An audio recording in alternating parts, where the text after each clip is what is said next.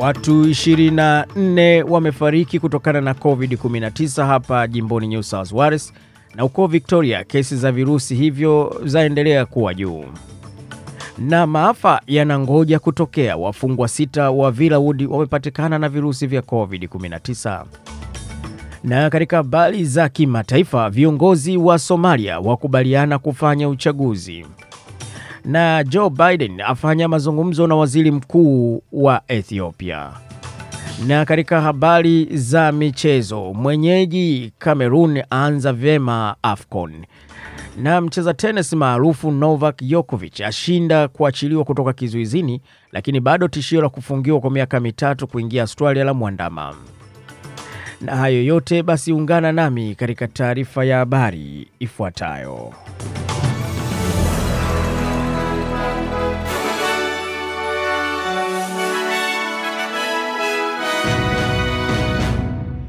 Ifuatayo ni taarifa ya habari kutoka hapa idhaa ya Kiswahili ya SBS. Msomaji ni Frank Mtao na tunaanza na habari za kitaifa. Victoria imerekodi kesi mpya 37994 za COVID-19 na vifo 13, kwani virusi hivyo vinaendelea kuathiri huduma za umma e, pamoja na magari ya wagonjwa. Maambukizi mapya jimboni humo ni pamoja na 18503 E, kutoka kwa vipimo vya haraka vya antigen na 19491 kutoka kwa vipimo vya PCR, idara ya afya ilisema leo Jumanne. Kuna wagonjwa 861 hospitalini, 45, 43 zaidi ya siku iliyopita, ikiwa ni pamoja na 117 katika chumba cha watu mahututi yani ICU na 27 wanapumulia hewa ya oksijeni. Takwimu za hivi punde zinakuja huku wahudumu wa afya wa Victoria wakionya kuwa kutakuwa na ucheleweshaji wa ambulance kuwafikia watu kwa mara ya pili katika wiki hii. Ambulance Victoria yani AV ilisema ilikuwa inakabiliwa na mahitaji makubwa sana ya ambulance e, katika jiji la Melbourne. Kuna uwezekano kutakuwa na ucheleweshwaji kwa ambulance kukufikia, ilisema katika taarifa yake. Kipaumbele chetu ni kutoa huduma kwa wakazi wa Victoria ambao wanahitaji msaada wa kuokoa maisha. AV ilisema hivyo.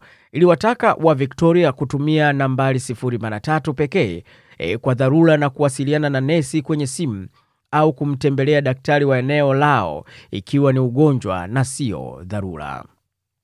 Wakati hayo yanaendelea jimboni huko Victoria, hapa jimboni New South Wales E, New South Wales inachunguza mabadiliko makubwa ya vipimo vya haraka kwa antijeni huku kesi zikiendelea kuwa juu.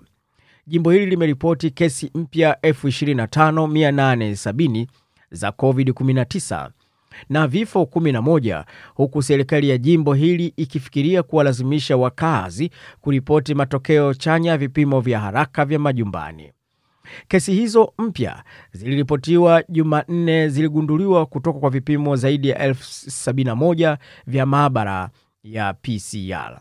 Lakini afisa mkuu wa afya wa jimbo la New South Wales Kel ameonya kwamba nambari hizo uh, ni za kawaida tu, yaani kesi hizo ni za kawaida tu za awali, kwa sababu matokeo chanya ya uchunguzi wa haraka wa antigen bado hayajajumuishwa rasmi. Jimbo litahamia wiki hii katika mfumo wa kuripoti mara mbili maambukizo ambayo ni pamoja na matokeo chanya ya kujipima mwenyewe kwa haraka yaani RAT yaliyoripotiwa kupitia programu ya Service New South Wales na matokeo ya kawaida ya PCR. Watu sita wamepimwa rumande na kukutwa na COVID-19 katika kituo cha uhamiaji cha Villawood cha Sydney, huku mawakili wa wakimbizi wakiwa na hasira kwamba kituo hicho hakijajiandaa vyema kwa mlipuko. Wafanyakazi na wafungwa wote katika kituo hicho kwa sasa wanapimwa virusi vya korona, huku mamlaka ikitarajia idadi ya kesi kuongezeka. Msemaji wa muungano wa wakimbizi Ian Rinto ameelezea hali ya sasa ya Virauli kama janga linalosubiri kutokea.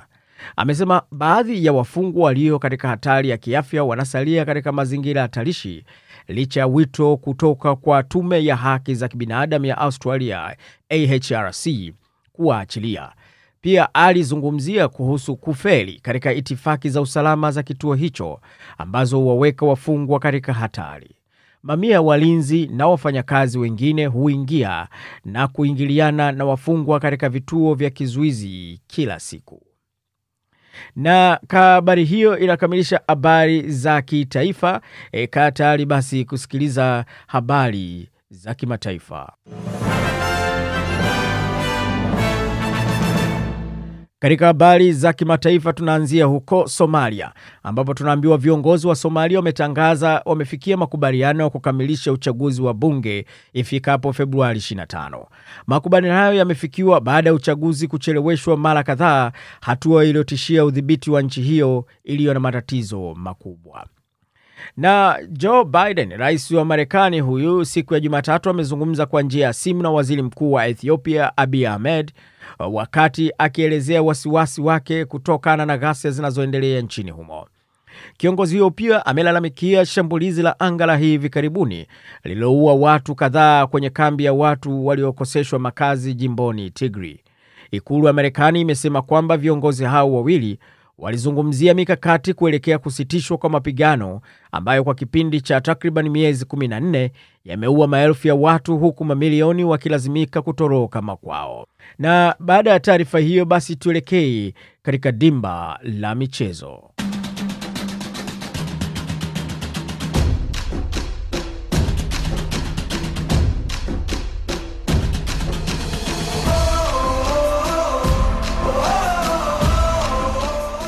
Katika dimba la michezo tunaona huko AFCON ambako basi mambo yamekuwa mambo, lakini kabla hapo tunaambiwa kwamba hapa ligi ya A-League Melbourne City ilitoka suruhu ya tatu kwa tatu na Western Sydney Wanderers e, katika mtanange uliokuwa wa vuta ni kuvute. Mpaka sasa ligi hiyo kiongozi ni Melbourne Victory akifuatiwa na Macarthur Western United na wa mwisho ni Brisbane Law.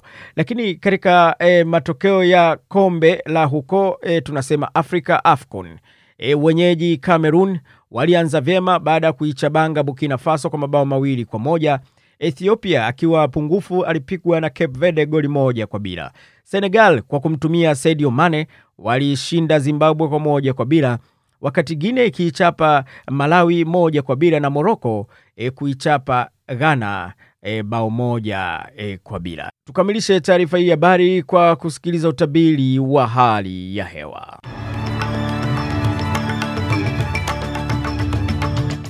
Katika utabiri wa hali ya hewa hapa Sydney kulikuwa na nyuzi joto 25, Brisbane 29, Melbourne 24, Perth na Adelaide joto kali 32 kwa 39, wakati Hobart nyuzi joto 18 na Canberra nyuzi joto 22, Darwin nyuzi joto 33. Na kwa taarifa hiyo basi tunakamilisha taarifa ya habari e, kutoka hapa idhaa ya Kiswahili ya SBS. Usiende mbali, kwani tumekuandalia makala kemkem.